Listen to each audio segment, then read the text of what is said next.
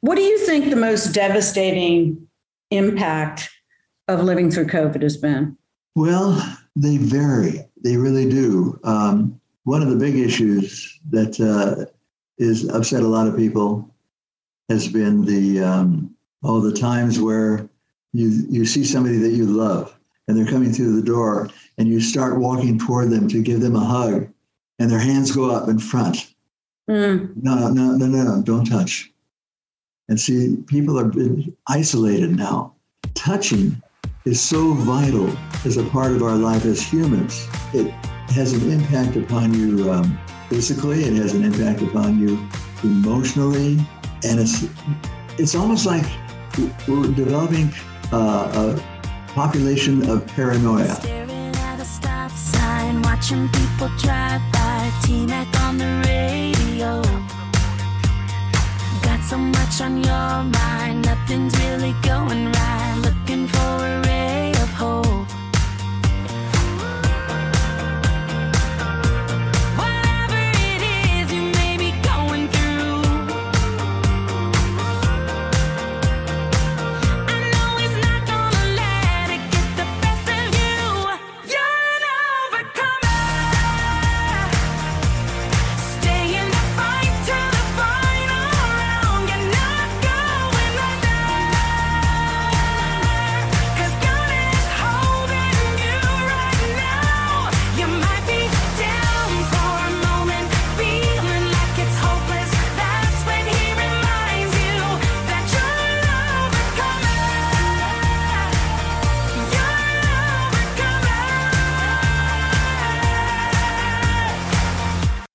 Good afternoon, friends. Rita and Richard here. And today we're going to delve into the minds of those who struggle with clinical depression. And I'm excited to welcome a colleague and a person I've learned so much from personally as I've listened to him speak and read his work through the years, Dr. Gary Sibcy.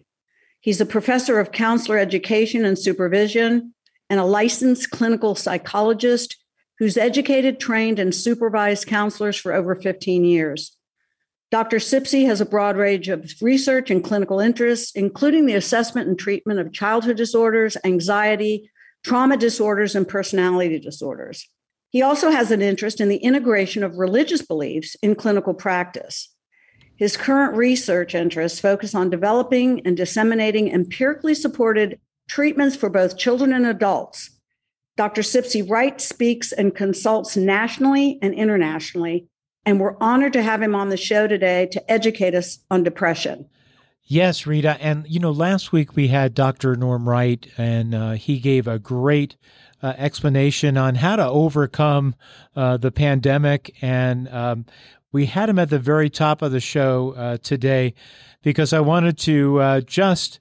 Uh, just remember what Norm Wright had to say as far as where we're at as far as touching and and uh, and that we are we are uh, conditioned ourselves to paranoia, and that was uh, that was quite uh, quite a statement.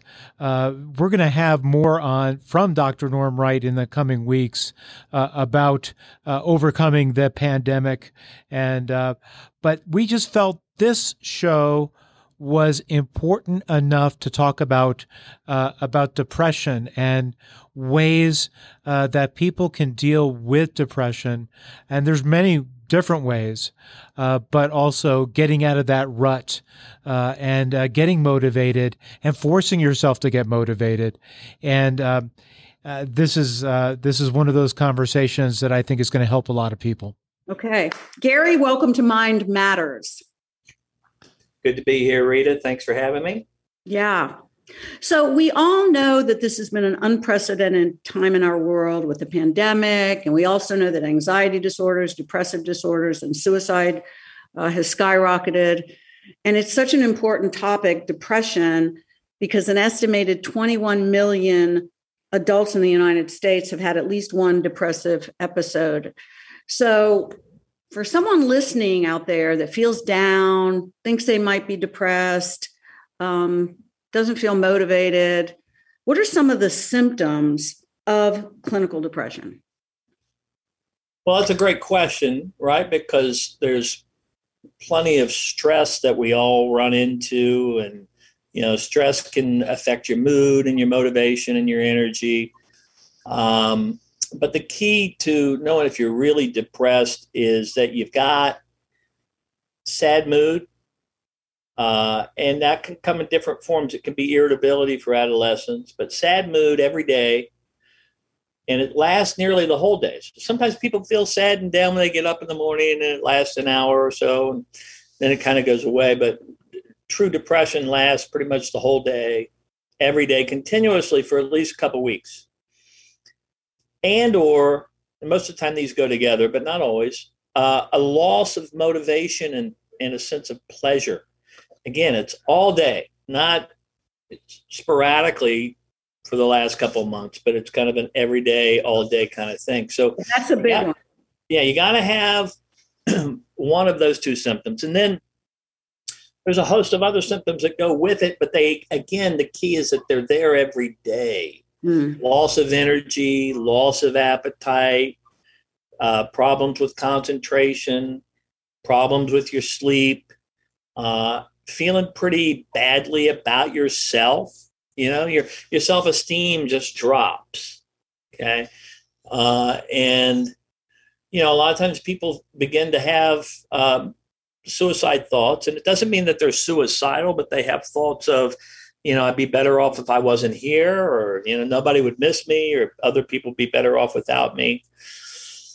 And, you know, uh, just this basic sense of sluggishness. Now, you don't have to have all those symptoms. You really only need five. And one of those five has to be depressed mood or loss of pleasure. So if you've got that cooking, it's been around for at least a couple weeks continuously, you're probably depressed and you should seek some type of help. Absolutely. And what's what's really important is that depression is not like the common cold. It doesn't just go away. Uh, and you know, if you don't treat it, um, sometimes it'll go away within a year. But an untreated depression has a very high chance of relapse. Um, so the chances are really high that you'll get depressed within another year. And every time you get depressed, it's going to last longer and be harder to treat. So, what sets folks up biologically? I mean, we we've heard, you know, that early childhood adversity. Mm-hmm. There's been a lot of studies out on that. Can you talk a little bit about that? Does that set someone up for a greater risk if they've had a trauma in the past or abuse or whatever in the background? It certainly can. I mean, usually it's this combination of genetic risk, um, and it doesn't have to just be depression. It could be depression or anxiety in your family. Uh, a genetic risk plus any adversity. You know, so there's a an adversity uh, checklist that we give people. It's got ten or twelve different kinds of adverse events that you can experience in childhood, from abuse to a loss of a parent or growing up an alcoholic, raging home, that kind of thing. Uh, and those increase the risk a great deal. So that combination of genetics, combination of adversity, and then what happens is that creates a general risk. And then usually your life has some big stressor. So for the initial depressive episode, usually there's a, a pretty clear cut stressor. You know, typically it's going to be some big life transition, loss of job, divorce, death, uh, some sort. Somebody dies, loss, or relationship conflicts. Those are the three biggies mm-hmm. that will trigger it. And then once it takes off, then depression has its own life. Right? It, it may not. It may no longer be tied to the the event that actually triggered it. It has its own life and it creates its own sort of and, wake of destruction. So when you say genetics for folks that may not know, you're talking about say if mom was depressed, if dad had an anxiety disorder, so we want to look back into a person's uh, family of origin and see mm-hmm. if there's some genetic links there, which would right. make this person more susceptible to having the disorder. Yeah. Right. Yeah. And then on top of that, or sometimes they may not. but they may have this is a risk and it's still genetic is what we call a emotionally reactive temperament Mm-hmm. right and you know it's not like you choose to have that as a temperament but some people you know it's kind of uh, some people have a really high pain tolerance some people really low when you're uh, highly emotionally reactive you tend to have a, a pretty low um, amount of frustration tolerance and things can overwhelm you pretty quickly and you get anxious and, and sort of stressed out more easily than other people and you may not understand why but that's usually temperament based Hmm.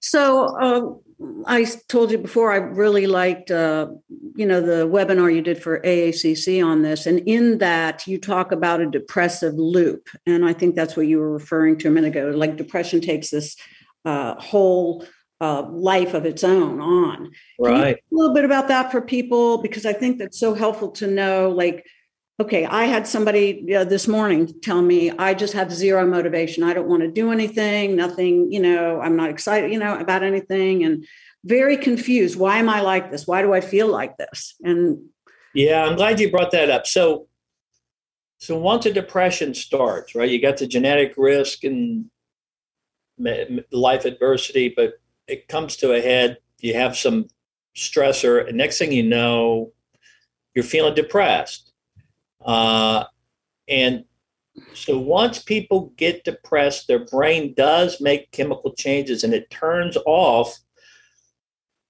the production of chemicals like serotonin Dopamine. and norepinephrine Mhm. and dopamine. Now, these chemicals are responsible for regulating motivation, energy, pleasure, and mood. So, what happens? A person notices that they no longer feel good. And so that's step one. It's not actually depression yet. If, if a person feels that way, it doesn't necessarily mean they're depressed. But a depressive response is when they then get into an avoidance pattern of behavior. In other words, they stop doing the things that give them a sense of meaning, a sense of mastery, a sense of pleasure and connectedness. In other words, they actually stop engaging the world of valued behaviors. so their world becomes really narrow. Starts to narrow down. Mhm. And we'll come back to that link between values and biology. But when you stop doing the things that are meaningful to you, right? Because you don't feel like it. And, and people interpret that feeling to mean, I don't want to do it anymore. Okay. Which we'll talk about that too. But then when they stop doing that, the brain reacts by saying, Hey, look, if you're not going to do these things, I'm not going to give you the energy and motivation you need to do it. Why? Why provide you the chemistry to act if you're not going to? So it's a lot about chemistry then. yeah, the chemistry interacts with this. So the more you don't do, the less you feel like doing. Mm. And now that creates the loop. So the less you do, the less you want to do, the less you want to do, the less you do. And interestingly, there's a lot of secondary negative effects to that, right? It creates a whole new set of stressful life events. If you stop doing the things that you need to do, you don't return your emails or phone calls and you withdraw from people and you know you Huge Um, loss of connection. yeah. Yeah. So so then you can create new stressors. And what's really important to realize is that when people get into that avoidance pattern of behavior, they tend to turn their attention inside their head and get sucked into a pattern of rumination where just like you were saying a few seconds ago where this person's telling you why do i feel like this? What's wrong with me? Mhm. why do i why can't i concentrate? Or why can't i be motivated? And what's what's wrong with me? And it goes around and around and that pattern of rumination they get stuck on Well, too, and I think they begin to build a story around that. exactly You yeah know, yeah They get stuck in that loop, and then they're, you know, if they have past life events, you know, that was that story they were kind of stuck in. And now, you know, their whole life becomes building this story around the fact that I'm miserable or that I'm, you know, something's wrong with me or I'm not happy, whatever it may be.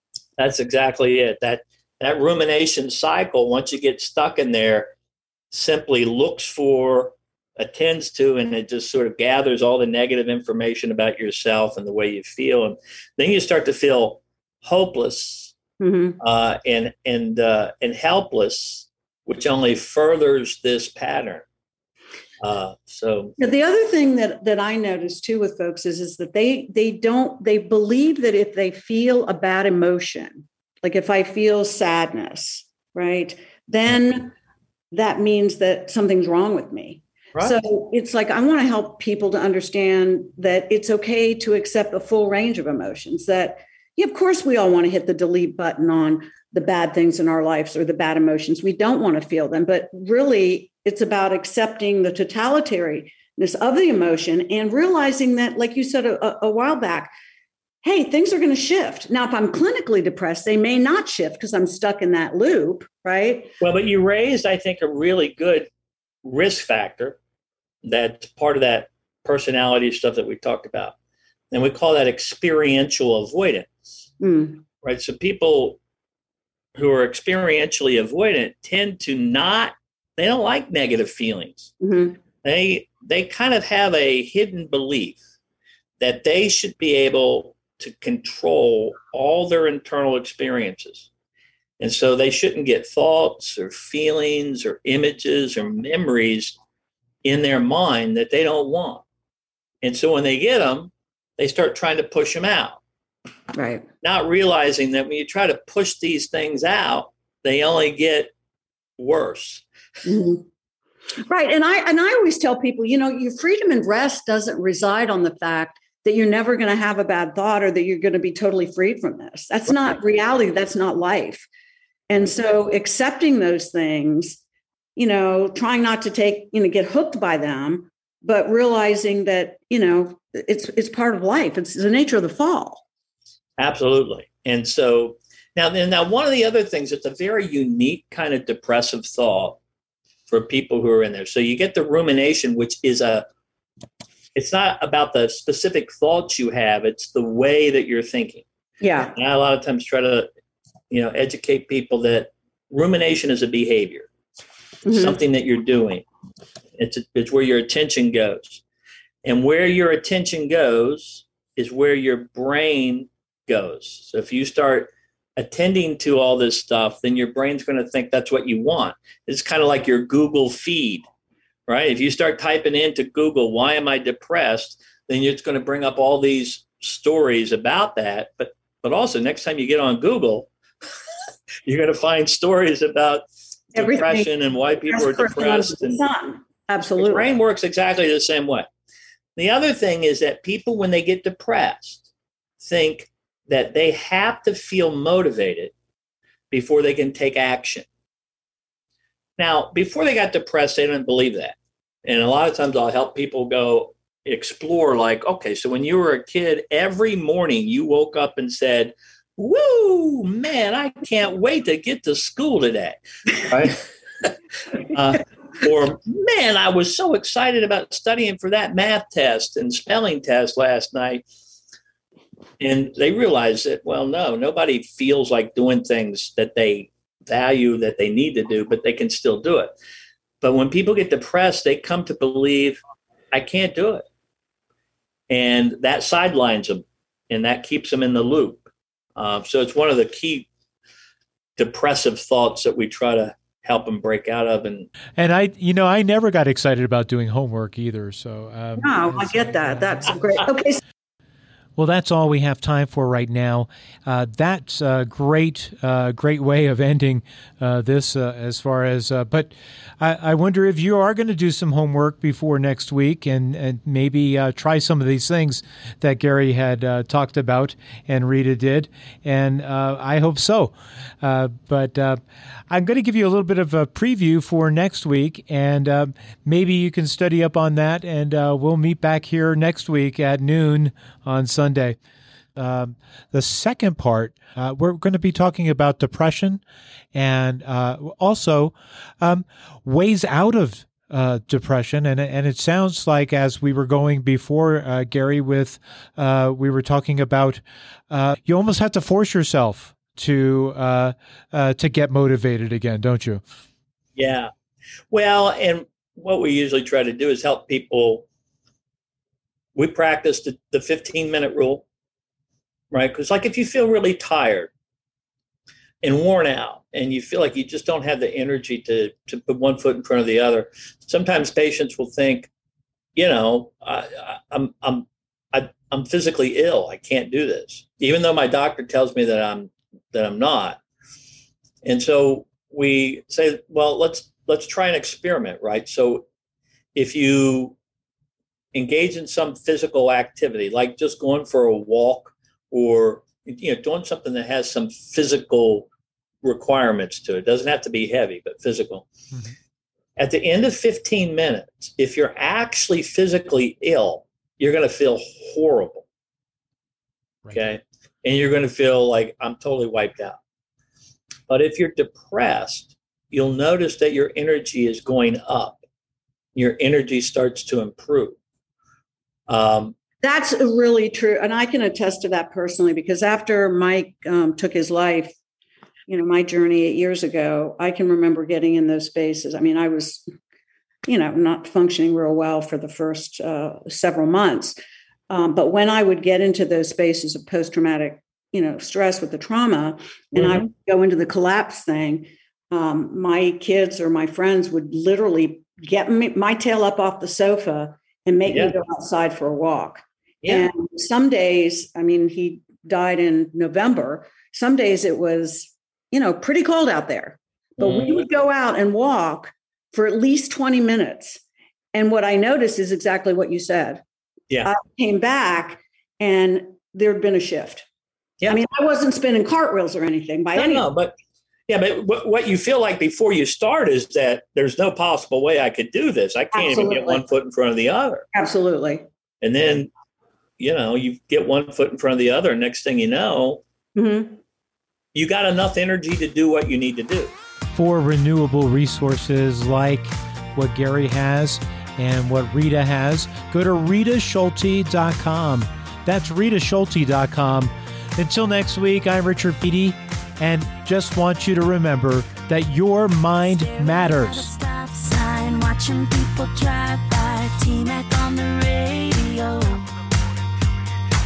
So much on your mind, nothing's really going right.